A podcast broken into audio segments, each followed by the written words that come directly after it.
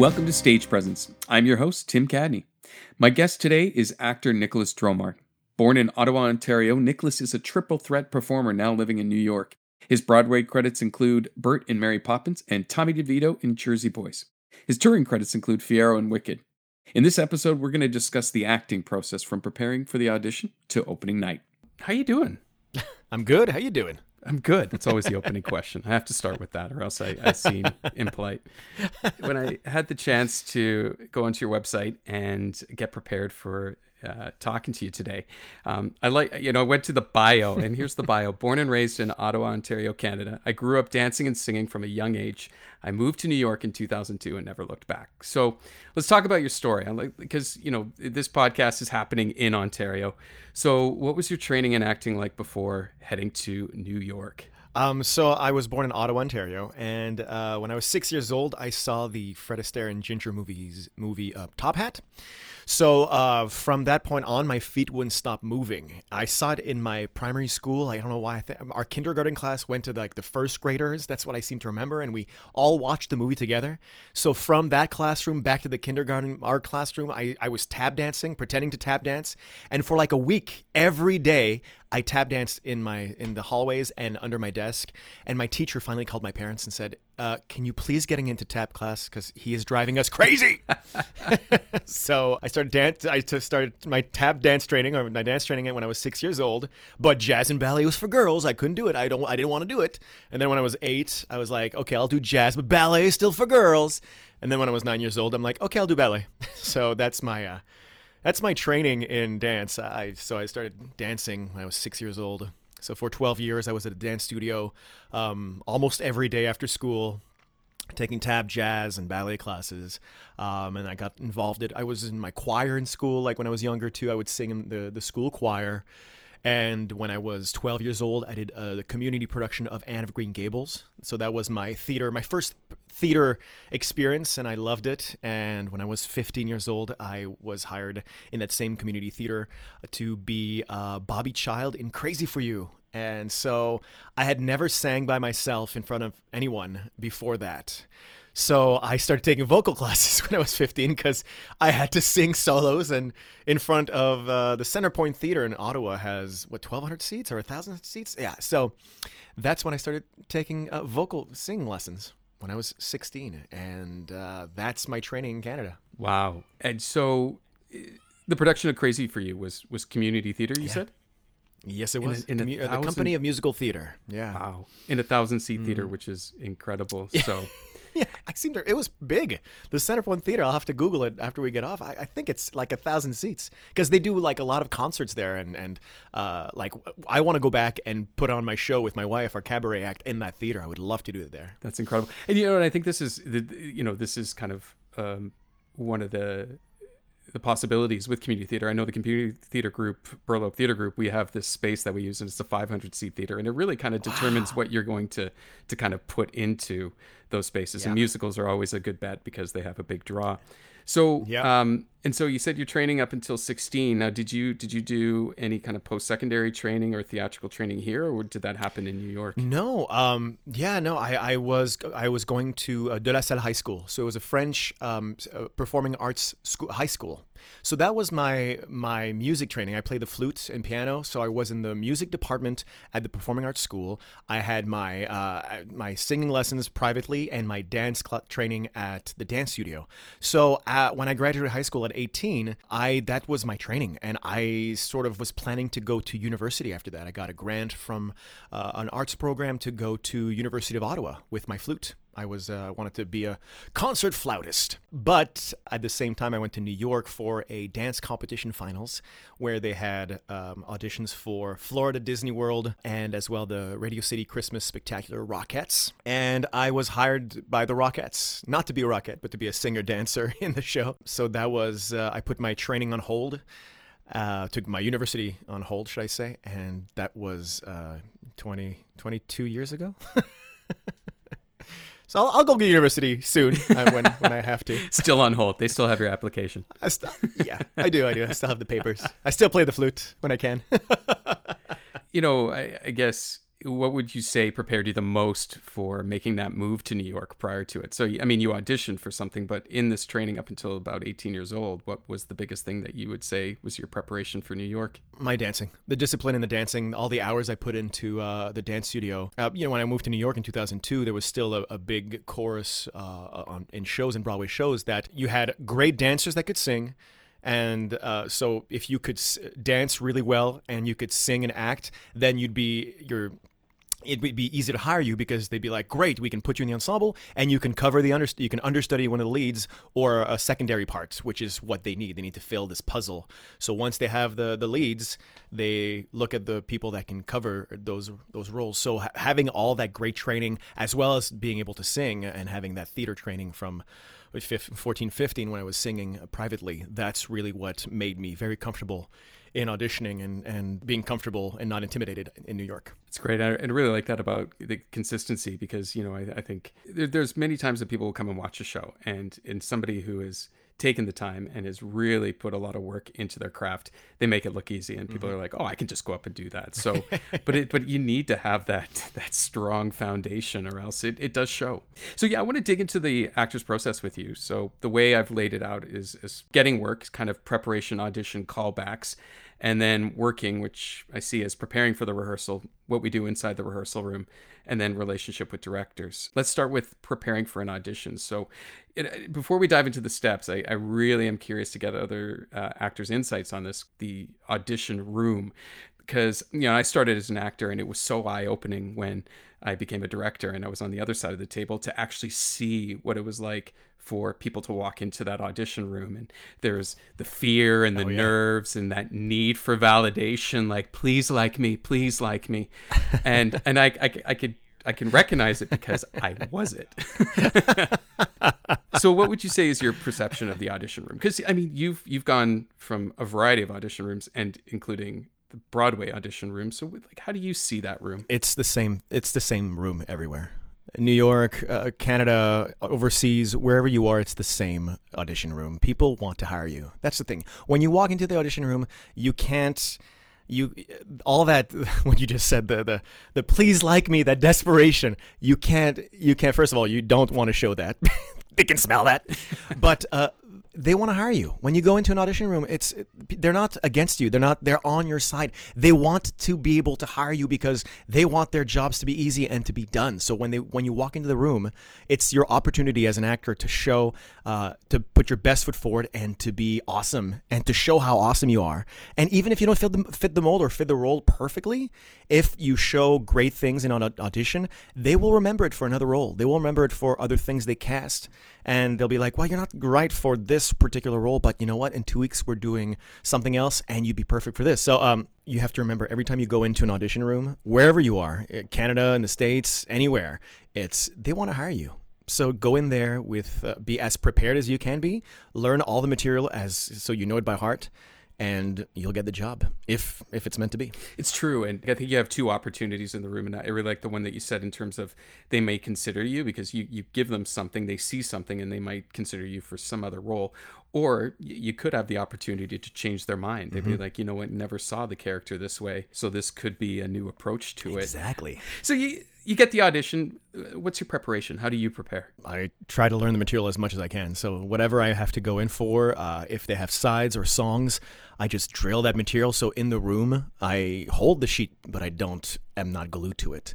And just you just dive. You do your research. You dive your research. Do the research on the character, what the what uh, the role is, what the show's about, and and go from there. So, so that you can be in the audition and be present and show them your your your best skills without having to worry or be being nervous about oh what's the next line? Oh what's the song? You know the the, the more prepared you are the it's easy. Then you can go in there and shine. I really like what you talked about in terms of research. So what would be a role that you have done yourself that you felt you did the most research for in preparation for the audition? Like you haven't even stepped inside the room yet Um, I think for, uh, Tommy DeVito for Jersey Boys was one of the roles I did the most research. So, what was that research like for you? What what sort of things did you do? Because it, it uh, Tommy DeVito is a living person, so there was a lot of things on him that I could research. His character and the show. Uh, I didn't audition for the original production, so I auditioned for the show when it was like three or four years into the run. So there was a lot of of different actors having played the role, and a lot of material out there to be able to study uh, performances, background on uh, Tom who Tommy DeVito Tommy DeVito is, uh, the relationship with all the characters, and the the four seasons. So that was a, a great show to really be able to learn a lot before going in. So you could have all those all that information put into the page into the into the character. You know, and that's interesting because you know you take somebody like DeVito and and you, you mentioned like all these other actors have played it, and there's this sort of idea of who this character already is or who this person already is. So, did you kind of know what that frame was, or did you kind of build your own frame before you went into the room and said, "Well, this is my interpretation of how DeVito would be within me"? Yeah, Exactly. I, that's that's what I did. What's so great about Des McAnuff too, as a director, is that he doesn't want to copy, uh, have a mold of the the previous actor. He allows you to bring yourself. So you you are within, still within the character, but I was able to bring uh, myself into the role. So I had parts of the frame, and I added my part of the frame, and I filled the frame up with uh, with myself, with their guidance, and that created what I brought on stage every night you get inside the in uh, the audition room what are those best practices for you? Because we talked about you know you have to kind of suppress those nerves that need for validation. So is there anything that you do particularly inside the audition room that's kind of like a staple for you? Not really. I don't have a, a, a, a ritual i'm always excited I, I kind of I'm kind of an anomaly. I really love auditioning because it's it's you get to act and have fun for for you know five minutes in a room, or you get to be somebody else for for a few minutes uh, when you audition. Um, so some people hate auditioning. I'm just like, oh no no, this is great. I can't wait. I'm a professional auditioner, so yeah, you have to you have to take pleasure in that. You have to be able to to to put away aside your nerves. Um, yeah, that's that's that's the best advice I, I have. It's just take a deep breath and be as ready as I can and be ready to show off. That's what it's about. An audition is about you showing off. It's it, you don't go in there going, oh, I uh, do I fit? Am I? It's just like here's who I am. Here's what I do if you like it, great. If you don't, that's okay. You know, it's that's what you have to remember is that yes, you might get some no's, but every opportunity to shine in an audition room, even if you're not perfect or not getting hired, you're able to put a seed in everybody in that room's head, going, "I'm awesome. Remember me for something else." Exactly. I you know, and I, I can't agree more in terms of mindset. Like you need to have that mindset, and yeah. and it goes two ways. Like you know, for you to say, you know, you're normally you go into the room being excited. I think you're exactly where you need to be in terms of going into an audition room. Because if you're constantly going to be putting that pressure, or that doubt, or mm-hmm. am I right for this? Do they like me? What are they thinking? Um, you're kind of defeating yourself before you walk into the room. Yeah, it was interesting. I um, uh, it was I took in a, a, Bruce Greenwood came to our acting class when I was in university and uh, was talking to us about the audition process and you know his question came up and he says look like I go to auditions and I walk into the room and there's 25 of me sitting there and then what I do is, is and he mentally psychs himself up and he looks and he's like 20 of you just don't know what you're doing. So yep. I just remove those 20. The other five, okay, so I think three of you are going to make bad choices. And this one kind of looks a little off. So really, it's just me and that guy. Okay, let's do this. I, you know, I thought that was going to sound really cocky of me, but yeah, I, that's my process.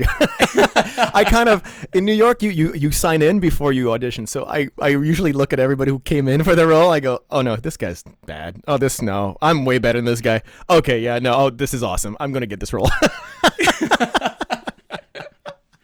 And another thing when you go an audition is you have to remember that they they want to hire somebody. They want to they they if it's not you, it's somebody else. So if you walk into the room with that positive attitude and that that joie de vivre, they're going to see that and go like, yes, we want to hire this guy because of what he brought. He he made everybody smile or the the joy and the light he brought in the room. That's what we want in, in with in the cast. So yeah. So the next step, of course, you get a call back what's different for you? Like, do you change it up or do you just come back in with the exact same thing they saw in the first place and then just keep it keep it consistent. Same thing, unless they gave me direction and uh, notes to work on or anything. If they say, "Hey, next time when you come back in, make sure that you have a British accent," or uh, uh, "Don't be as you know loving," or whatever. If if they give you direction or notes, then do that. If they say, "Oh, do your hair differently," or "We don't, we have no imagination. Can you wear a '70s uh, clothes outfit?" Yeah, okay.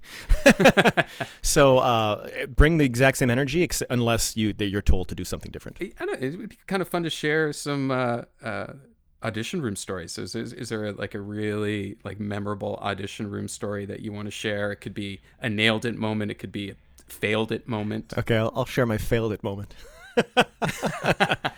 uh, the mystery of Edwin Drood. I uh, the show was produced on Broadway, and I had an audition to go in and audition for the show. I had no idea what the show was about. I didn't know it was a, a, comedy, a musical theater. They sent me. I didn't have time. It was like, uh, oh, are you free tomorrow? There's a last minute audition, so I didn't have time to research like I say you should do. I didn't. I didn't have any research. So I get this scene, and I go in there and I play it like it's Chekhov's shorts, like intense, intense Irish accent guy, and and they kind of look at me and they go, "Thank you." and I walk out, and then the week later I went and saw the show on Broadway, and I was like what the what the what what did I do? What did I do? oh my god, I'm I was really embarrassed. So yes, that's that's my one of my fail failed it auditions. oh, that's that's hilarious, and it, oh, I like that. Yeah. So let's dive into the work. So you book the show before rehearsals begin. What preparation mm-hmm. do you do? So what's what's your preparation before even stepping into rehearsal one? Oh, just getting comfortable with the book, the the script, the lines, and uh, having a, a, picture of what the character is uh, before you you walk in, so you can kind of say, "Well, I see him as being this kind of person." You know, usually there's a little synopsis that helps you t- that says 35 year old, uh, just Bobby Child, or let's say early 30s, uh, still lives with his mom, uh, is insecure and is unhappy. This girl who keeps chasing him and doesn't know he wants to do uh, be a, a banker for the rest of his life is uncertain with his career. So then you're able to take that and go, okay, and keep going and growing from that synopsis and like we said, able to bring your flair to it. So you can bring your backstory even more to be like, well, what was his childhood like? What's what's his dream? What he dreams to be a dancer, or he wants to be in in on stage and on Broadway. And so, being able to again, just being fully researched and fully prepared for uh, to be able to go in the room and when the director says okay what do you think this scene is about you can be like oh great it's i think it's this and again it's a partnership they want to make the scene and the actors as good as they can be because they want to have reviews that say, "Oh, the direction was amazing." So when you go in and you're able to work with the director, if uh, if you have a fantastic director, you can say, "What do you think? How do I make this better?" And but if everybody's prepared, everybody's in there to create a, a work of art and, and to be to have fun, and then we're playing. That's what it is. We're we're playing on a stage. We're pretending to be somebody else. I know for Broadway and, and professional theater, the timelines are a lot different than community theater. And, you know, you, you, you have a very short window of time for rehearsals. So for you, is it like complete memorization, books out of hand, rehearsal one, like you want to get in the room and it's like, or do you, do you still keep that book with you? Or are you still kind of looking to it? I still like to keep the book with me and, and just to make notes and to, to, to, to memorize for some reason, because English is my second language, re- remembering English scripts and scores is my, it's my, my kryptonite. Like, give me a kind of uh, choreography, and I will have that down. You teach me once, I'll, I'll never mess it up again. But like, it takes me a good two, three weeks to really get comfortable with the speaking, the, the the lines, and the and especially if a show doesn't have choreography. Usually, if there's a choreography, I can match the I can remember the lines based on what the dance I'm doing. But the second I just stand still and you're here and you're there and that's it, I'm like, oh crap, where's the? I need my script. I need my script, and then I every night I just gotta practice, practice, and then with the blocking as well.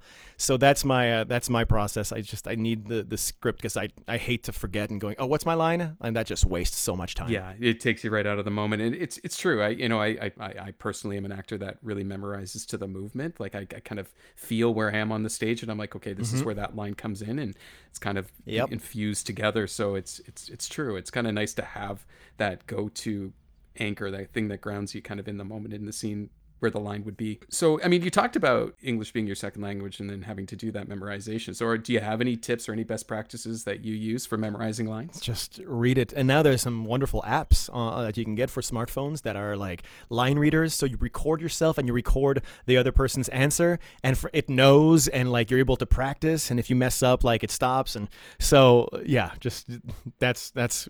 Luckily, my wife is an actress, and so I'm able to to read lines with her, even though she gets annoyed when I paraphrase a lot because that's how I remember too. I'm like, that's she's like, that's not the word. It's you, you said car. It's automobile. I'm like, it's the same thing. It's the same. Mo- it's, yes, but the author wrote automobile. You can't say car. and especially like uh, Jersey Boys, there's so much text and it's so well written that you cannot change the script. You cannot paraphrase or use different words to, to you know. So it's a lot of shows are so well written. You don't want to insult the author and you don't want to missay what's on the page. So that's why I always like to make sure I read it and then just every day just practice, practice, practice with the blocking. It's true. The repetition is the key, and it's it's it's tough. I um you know for for our group we do the the pantomime and the pantomime you get to kind of you know I always joke that I, I finished writing it with Chantel on closing night because I'll still be changing things up. And but then when you go back into somebody else's work and you're like, okay, this isn't this Yeah. isn't playtime. This isn't me being creative. Yeah. This is me being verbatim.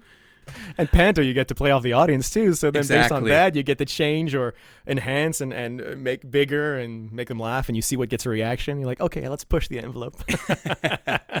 inside the re- rehearsal room so um and this kind of goes a little bit off what we were just talking about in terms of like that play like how much is that preparation and how much is exploration for you like this the homework that you've done bringing it into the room to allowing yourself just to kind of be you know in the moment and allow things to kind of spontaneously occur Yeah, I mean it's it's a bit of both. You bring that preparation and what your ideas are into the room, and you kind of put in a blender with what the, the director is telling you, and then hit blend, smoothie it, pour it in glass, and like then go from there. You know, like that's uh, being able to play and to create. And that's that's what the fun part of it to be able to discover moments and and your scene partner and having like ideas and like having someone you trust be like, hey, you want to you want to try this? I had this idea of if we were doing this, or and you know, chatting with the director about it. That's that's a lot of fun being able to to add to the creation process of shows and, and scenes.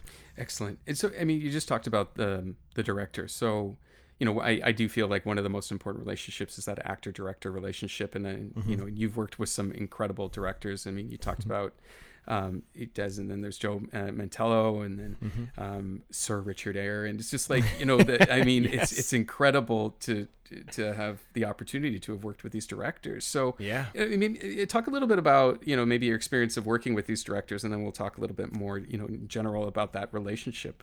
Mm-hmm.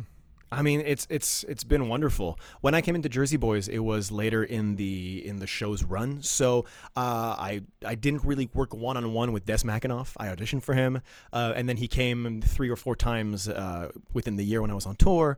On Broadway, I saw him near the end as well, and uh, off Broadway, he came, of course, when we were re- recreating the show for a smaller space. I saw him two or three times. So I I had a wonderful I had I didn't have the chance to be in the room and like for four weeks really delve and see him and his process. It was more like he watched the show, he came, gave notes, says, "You guys are great," um, and then had some notes uh, with the uh, resident director, and so that process was great. And when there was notes or questions, he was so gracious to be able to have a conversation. And for Mary Poppins, being seeing Sir Richard Eyre, who was just royalty, uh, Knight Knight Richard Eyre um, it was just it's amazing. Um, yeah I, I just being able to watch him and the way he relate.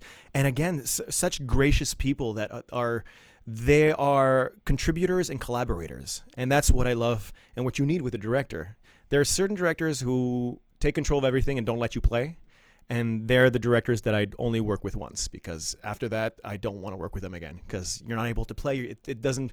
It's not fun because you're not collaborating. You're having someone tell you what to do, and then you're just fitting a mold or not being an actor. You're being a robot. And so it's it's really important to find and to work with someone who allows you to be yourself and who allows you to creatively bring parts to uh, a, a role. You know you, you talked a little bit about like what do you see in the scene or like what you know what's happening in the scene so maybe talk a little bit about that first rehearsal table work that uh, you would go through with the director Yeah, I mean, you know, the the great process is hearing the the the show for the first time in a room with everybody's with all the actors. So you're sitting at a round table, or there's three or four tables creating this huge rectangle, and you you sit down and you just you hear the show and the flow for the first time, and it's it's incredible. And having the director you know, the excitement in a room on the first day of rehearsal is always palpable. Like you just you go in there and there's this buzz, this vibration that everybody is just like they're buzzing because you get hired and you're so excited. And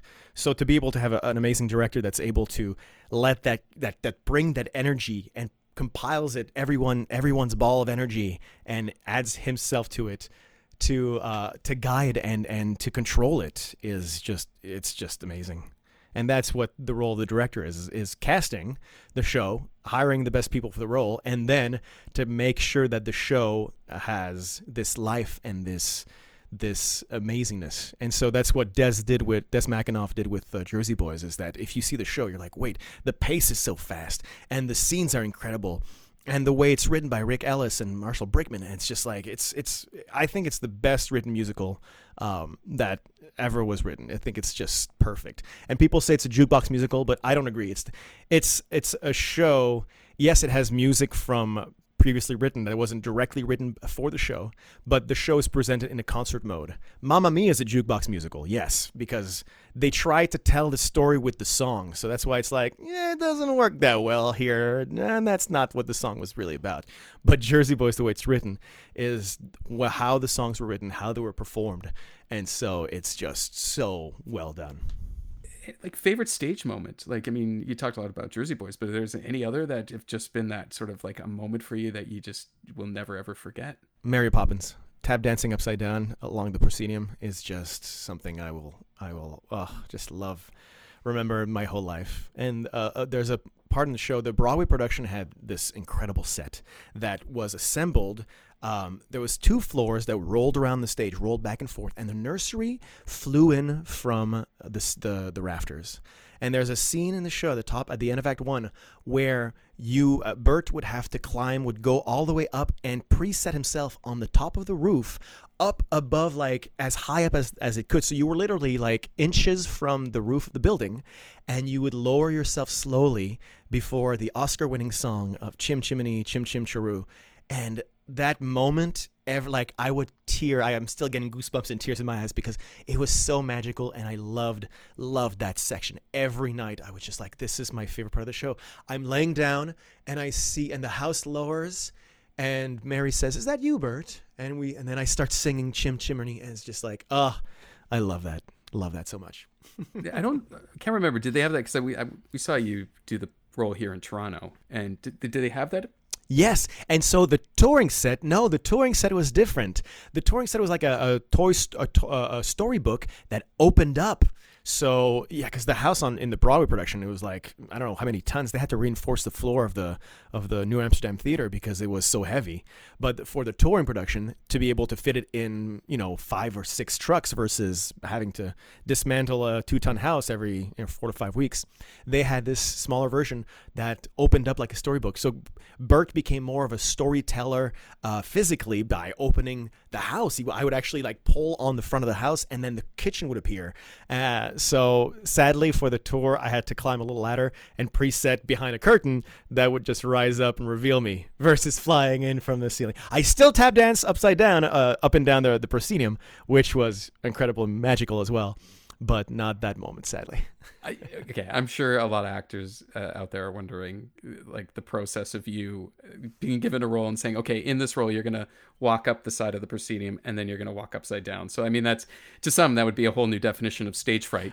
But um, so like, but like, like how how was that first experience of being harnessed in and and doing that? Yeah, it's just that's it's just that. It's essentially like, how's the harness feel? Is it comfortable? Good. Uh, and then instead of the first thing you do is you get uh, there's a platform uh, in the wings that is uh, hooked up, so you can climb on a ladder and hook yourself in and practice tap dancing upside down or f- seeing how the harness f- feels when you're flipping versus on the stage 100 feet up the you know from the from the ground. So that's when you first practice and you see how it feels, how see how you tap dance, and then you make adjustments from there. And then after that, uh, you know, a couple times you're upside down in the wings. They're like, okay, great, now we have the tech. Let's try it from here. And it's just trial and error. You go up the side, you see how it feels. You're like, okay, my balance is off. Um, I should not eat a big burrito from Chipotle before doing this because I'm going to barf. So note to self: don't do that. um, and and that's it. And then you figure out the, the nice point of balance and upside down. you it's it's so quick that you don't you don't remember being upside down, especially because your feet are touching a ground. So you're you're tapping and you don't you still have contact. So never at one point I'm like I have and I'm I'm afraid of heights. Like you put me on a balcony on the 20th floor in Toronto, one of those skyscrapers, and I'm I don't want to step. Like I get really scared and nauseous because I the fear of falling out off it scares me. But like roller roller coasters and being harnessed and tap dancing upside down, I don't. It's totally fine. I'm not afraid of those heights. Yeah, it, it would. It, yeah, it would probably give me a little bit of the the jitters. Like I'm good in this, right? I'm good in this. yeah there's so many straps, so you you like test, and there's there's three people that that strap you in, clip you in, and there's another person that checks, and then I check as well, and then uh, there's there's fool foolproof systems that it can't go wrong. at least at least that's what I told myself. well, and that's you know what, and I, and I I I love. The, the places that theater is going. You know, you know, you have you have Bert dancing, tap dancing upside down. You you know, in mm-hmm. the short-lived run of the the Spider-Man musical, you had them swinging over the audience and stuff. And it's but it's yes. you know, it's like I think you know, theater needs to constantly break boundaries and kind of do mm-hmm. these you know like mesmerizing things because we're, we're you know I, I guess yeah. in some ways we're competing with these big blockbuster films right you know every second movie's yeah. a marvel superhero great cg so the the audience expectation of visuals have have gone up in their mm-hmm. mind. True, but then you have amazing musicals like Come From Away that doesn't need any like mm-hmm. people flying on the audience or juggling while singing a high C while unicycling and backflipping from a platform and roller skating. Like it's the storytelling is is so well done, and Jersey Boys too. I mean, uh, the music is the star. So yeah. like having being able to to have an amazing music and piece of of theater that tells a great story doesn't always require the the competing with Cirque du Soleil, right? Which is a spectacle, and seeing O in Vegas, it's amazing.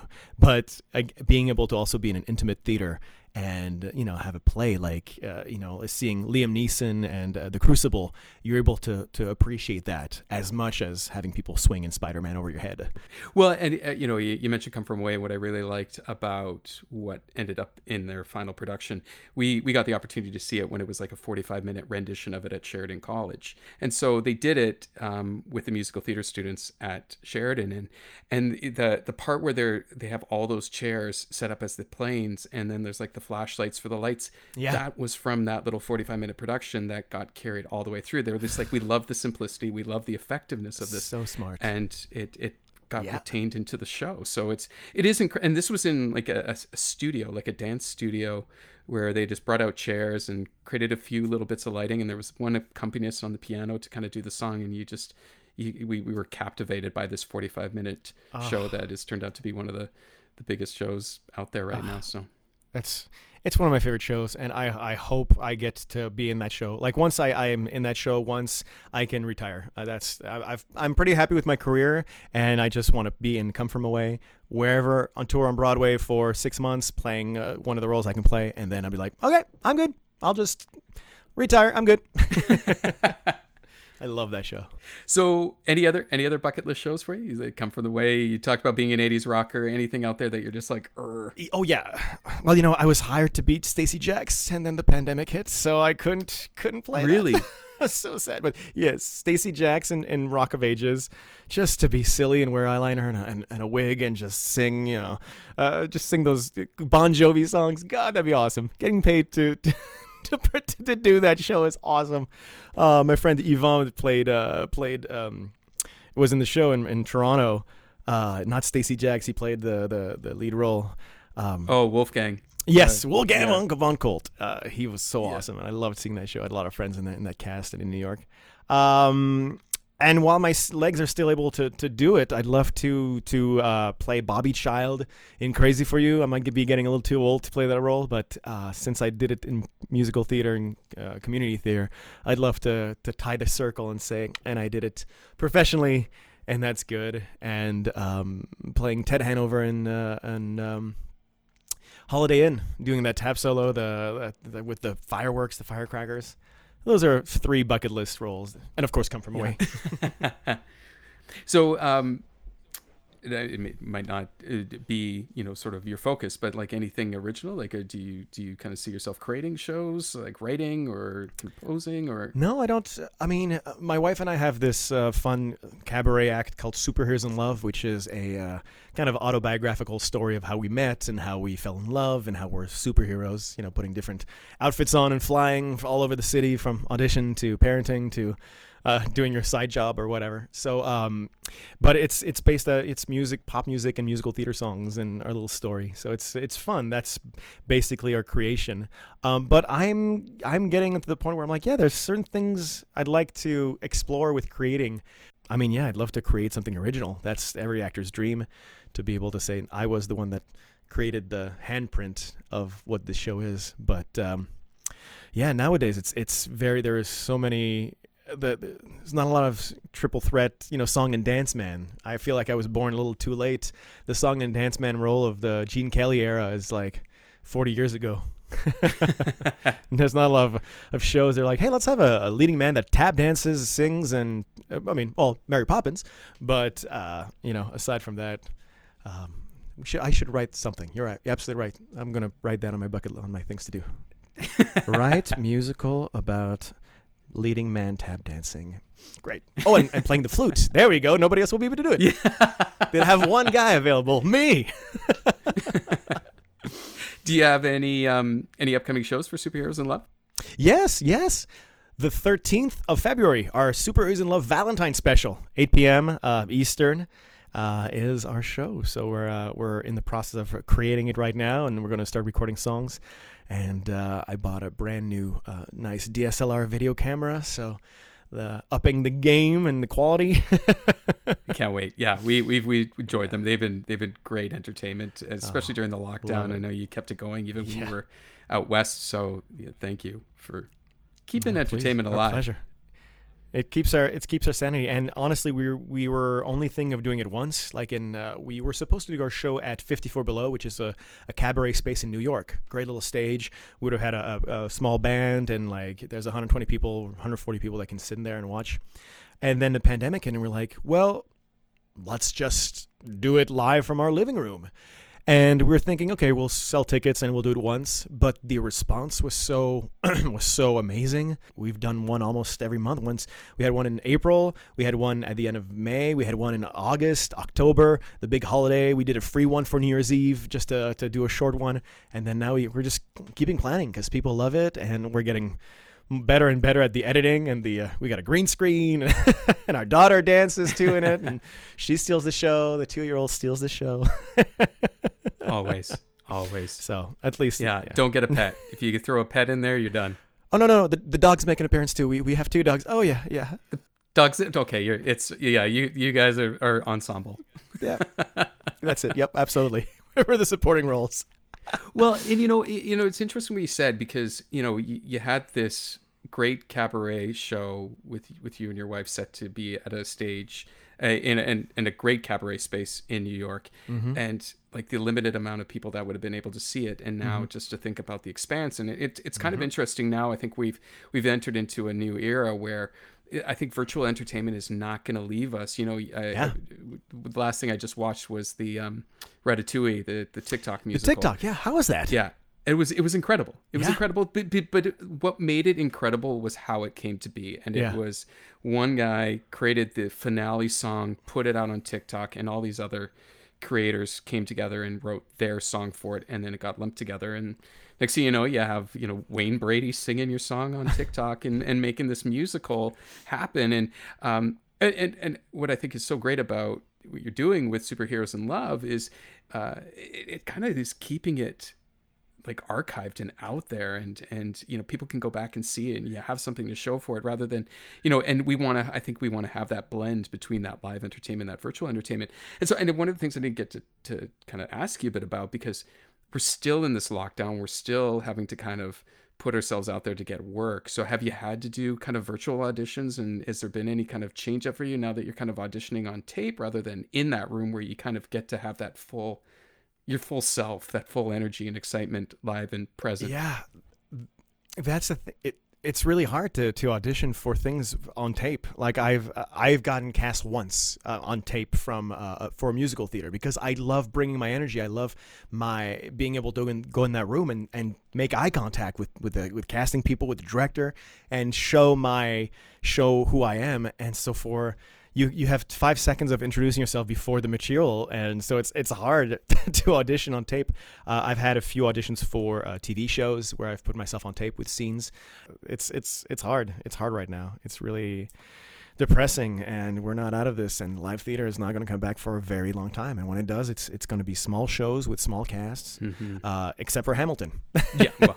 and yeah yeah. So it's it's you just you have to uh, keep positive attitude, but you do have to create your own work. You have to we have to stay sane and perform and um, and see where the future takes us. But having a backup plan or having being able to stay creatively fulfilled while this intermission is happening, you, it's it's for your sanity and for your for your mental health. I agree.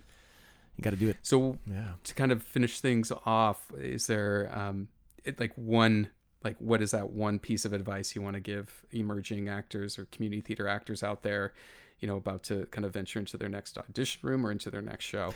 Um, my my piece of advice i give in every masterclass every time i'm interviewed uh, i tell emerging or young artists to learn everything that you can right now. You if if you're still living with your parents if you're under 18 and you're at home and you're able to ask mom and dad to pay for dance classes, guitar classes, flute, piano. Learn everything you can right now while you have no responsibility, while you don't have to, you know, have share your time by working, uh, you know, paying your bills and having to work. And instead of you're, if you're able to be at home and learn as many skills as you can, the more tools you have in your toolbox, the more jobs you'll be able to do. Because if they're hiring a show where they want someone that can sing, dance, and act and play guitar, and you're not that good a guitar player and the next guy comes in and he can play the guitar really well, you'll be like, crap, why didn't I learn the guitar better? I wish I played the guitar more than the flute because the no book shows cast with the flute. So why didn't I learn guitar when I was 10 years old, mom?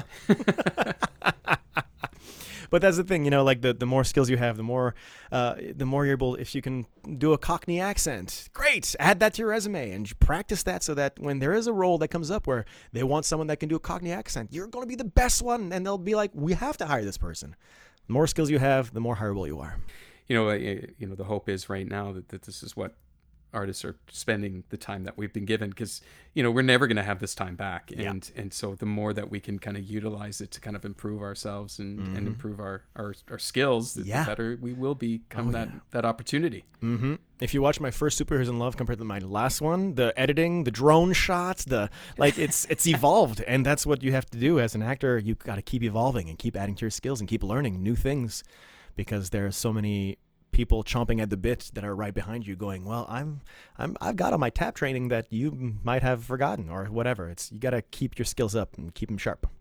Well i i can't thank you enough for being here today and taking the time to talk to us. And um, you've shared some amazing insight and some some great stories because I'm, I'm pretty sure a lot of the times people are wondering like what is it like being at broadway? What is it like behind the scenes? And um, it's kind of nice to kind of see you know you can start right here, homegrown, and and anything can happen if you kind of work hard and be consistent. And uh, again, Nick, thank you so much for being here. Stay safe, stay well, and um, please send me the link to the next upcoming Superheroes in Love. We're going to share it with the group, and uh, yeah, can't wait. Absolutely. Thanks, Tim. Well, that's our show. Thank you so much for listening. Once again, I want to thank Nicholas for being here and sharing his insight into the acting process. Of course, in the show notes, I'm going to add a link to his upcoming show of Superheroes in Love. You have to see it, so please check it out.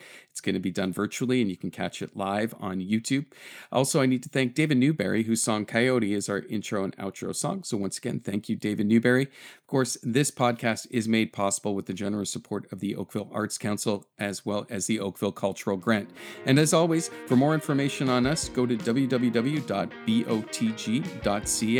Thank you so much for listening. Be safe and stay well.